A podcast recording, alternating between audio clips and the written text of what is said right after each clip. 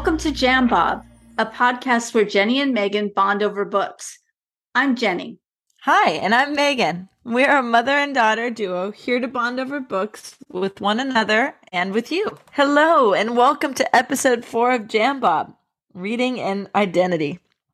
Last time we talked about making reading fun. And today we're going to spend a little time talking about how the labels that we ascribe to as part of our identity have influenced our reading selection over time. So, Mom, I, to to kick us off on this episode, I was thinking about just different things in my identity and what labels I do ascribe to. And one of the the themes that was coming came to to mind was just my relationships with other people, right? Either as a, a daughter to you, as a friend to others, I'm not currently in a relationship, but when I was, you know, as a partner to someone else. And so I thought we could start there and just our, our identity as as an interface with other people. So I'm curious if you have any books that you turn to that helped kind of your personal growth journey and and becoming a better person to others. Yes, as I go through time and I pick up different labels, part of what I try to do is is learn about them. And I think uh, the parent child relationship when I was, you know, pregnant with you, I didn't know what it was going to be like to have a kid. And so there's kind of a, a key book that every pregnant woman reads. It's called What to Expect When You're Expecting. And and then there's its its next one, which is What to Expect the Toddler Years. So those are like two kind of component books that I picked up, you know, just learning how to be a parent. And then going through time and, you know, having a relationship with you, it was how do you discipline? And one of the books that I picked up then was um, called Parenting with Love and Logic, which was a book about kind of letting you have like natural consequences. If you, you know, throw a fit, you don't want to bring a jacket and it's cold outside, fine. you're going to deal with the fact that you're cold. so, so how do you set boundaries? One of the things that I think we both are is people pleasers. And that's not necessarily always a good thing because sometimes that makes you um, say yes to too many things and it gets you oversubscribed and it makes it so that you don't have time to be who you want to be or even to work on yourself. So, Boundaries was a, a really helpful book. And the last one was crucial conversations. And it was around how do you have hard conversations with people or deep conversations with people? How do you set yourself up to talk about difficult subjects, which come up kind of in every relationship? So those are like the, the set of books that, you know, first popped into mind what books have you read, Megan, that you think have influenced your identity? There's a book that came out, I want to say in 2020, called um, "You're Not Listening: What What You're Missing and Why It Matters" by Kate Murphy, who is this journalist, and it was basically a whole book on a wake up call about that the fact that people just don't listen to one another anymore. you know, and despite living in this world that's bred for uh, you know constant communication and opportunities to connect with one another we're a lot of us are lonelier and isolated and less tolerant because of all the distractions and most of it comes to the fact we're not thoroughly engaged with one another. Um, and i thought that was just historical uh, not historical hysterical. Also historical problem yeah how many times in our own relationship where if I had listened before or you know didn't have my selective listening issue listening when i thought I, I needed to how much stronger our bond would be. So i really appreciated that that one. Um i also read a, a book on eq was emotional intelligence 2.0 and knowing how to read people's emotions and knowing the state that they're in and being able to perceive outside of yourself has been a, a skill that I've been heavily reliant on. And that book f- framed it really well um, to make it digestible and, and also turn it into a skill that I could develop and, and work on. But outside of uh, outside of personal growth in our relationships, another area that I was thinking about my my identity and a way that I've also kind of used reading to help growth in, in that area is health. I think my personal health with myself is an area that probably was not on the forefront of my mind until COVID when I mm-hmm. realized, you know, not having access to gyms or exercise made things exponentially harder to keep on on top of and i think i brought this up in either our first or second podcast when i did that program called 75 hard and i think because part of that was reading 10 pages of a nonfiction book i tended to, to deviate outside of like the work career growth that we talked a lot about in episode two into things that are going to better my just my daily routine and my body and knowing how to operate as a better human. And I, I remember one of the books that comes to mind on that book by David Goggins, You Can't Hurt Me. And it was his memoir of how he, you know, was an overweight guy, was in the army decided he wanted to try out for the Navy SEALs. And it's his journey of getting there and then pushing himself to go harder, better, faster beyond what his own brain and limitations could, you know, conceive. And I think for me, that was such a motivator to look intrinsically at what I was doing and the limitations I put on myself. Uh, being inspired by somebody that just goes and beyond, I think was a powerful thing to read. Have you read anything or had gone down the health route? You also gave me a really good book. I, I got into, you know, how am I going to eat healthy and and lose some weight? And I signed up for Noom and you found that they had a book on the science behind Noom. And I thought that that book was super helpful because part of what you want to do when you change a habit is not just do something with no reason. It kind of got behind the why. And it also gave you a lot of tools for how to um, structure your diet, how to think about what's healthy and what's not healthy in a very simple way. Uh, I think it's called the Noom mindset. I thought that was super helpful.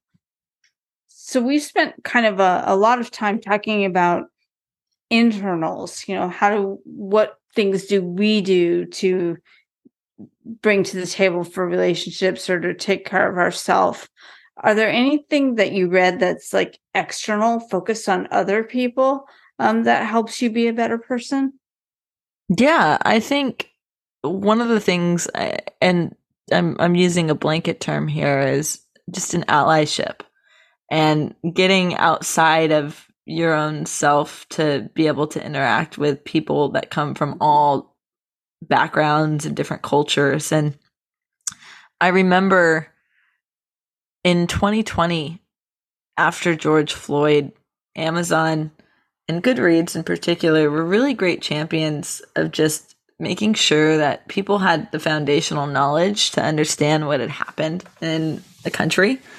Um, and one of the, I was in a book club with at Goodreads, and we read the book. So you want to talk about race by Iwo, Iwojima. Um, I'm gonna butcher her last name. I think it's Olu. And that book was so foundational to me, and just even be, beginning to have conversations on something that I was not well versed in, and not had so much more to learn and grow. And I think coming. Uh, in general, I mean, even reading subsequent memoirs of people that come from different backgrounds and different cultures and their stories and some of the trials and tribulations that they underwent in in becoming in some sense becoming themselves and, and learning what their identity really is have been really transformative in the way that I'm able to interact and learn about other people. I think it really goes back to that EQ, but it the E instead of emotional. It's really just about empathy and really exercising that as a way to come and show up in conversations. Sometimes you don't know the answers, and sometimes you'll never be able to walk in another person's shoes. But having that capacity to listen, it goes back to the book, right? All of these things are connected. Um, uh, listening um, uh, really just allows you to have deeper connections, which have serves not only you in your own life, but really provides enriching value. It's really the bond. That's the, the essential part of why we're even doing this podcast. So agree with you. I think learning how to be an ally for people that are not like you is a skill set that's helpful because you're able to bring different perspectives onto problems and that's how you're going to come up with like, the best solution. Part of being a better person is being able to interact with a lot of different people and get to a common ground at least have a civil conversations when you may or may not agree. It's like what everything we see wrong in the country right now is because people are not actually listening and because they're not actually trying to build common ground. Yeah i also think it's one of the things common thread through all of this is self-awareness right? Mm-hmm. and it's very easy to have a lot of blind spots on yourself and have a narrative that suits your agenda whatever it may be. And i think a lot of this reading for identity is about your growth and evolution as a person. And without that kind of hard pill to swallow and so realizing some of your own flaws and other things you're it's harder than to take a these tools and use it to actually have and, and, and inflect change. I, I think it gets back to what truly is your identity.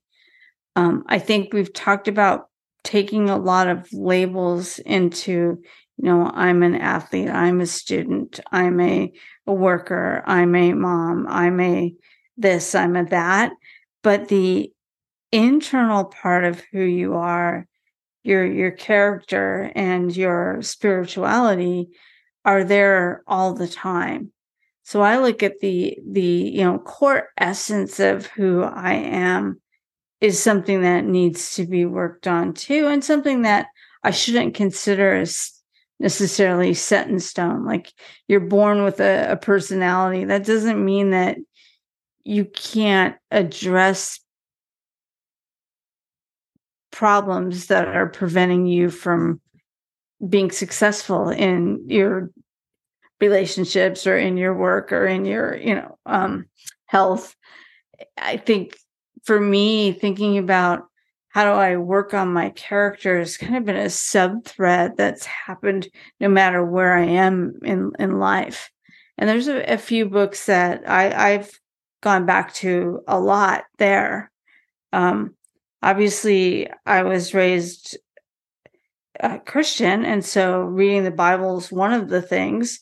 Um, and then trying to understand what does character mean? What does it mean to be a person who has integrity?